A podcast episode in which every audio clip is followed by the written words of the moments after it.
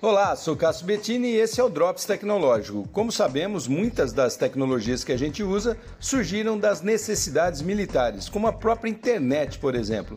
Agora, na atual guerra em movimento, a da Rússia e da Ucrânia, o país atacado está utilizando uma novidade tecnológica peculiar: drones de papelão. Desenvolvido e fornecido por uma startup australiana, esses drones de papelão estão se mostrando muito mais eficazes que os drones convencionais, pelo menos numa guerra. Eles são mais econômicos, têm maior autonomia, podem voar mais alto e com maior velocidade e podem carregar até 5 kg de munição, como bombas, por exemplo. Além disso, fazem a mesma coisa que os outros. E de quebra, se forem abatidos, o prejuízo é muito baixo, justamente por serem baratos. Para se ter ideia, a Ucrânia está recebendo mensalmente 100 unidades desses drones de papelão e eles já fizeram grandes estragos na Rússia, como destruir vários caças, por exemplo, e lançadores de mísseis que estavam no solo.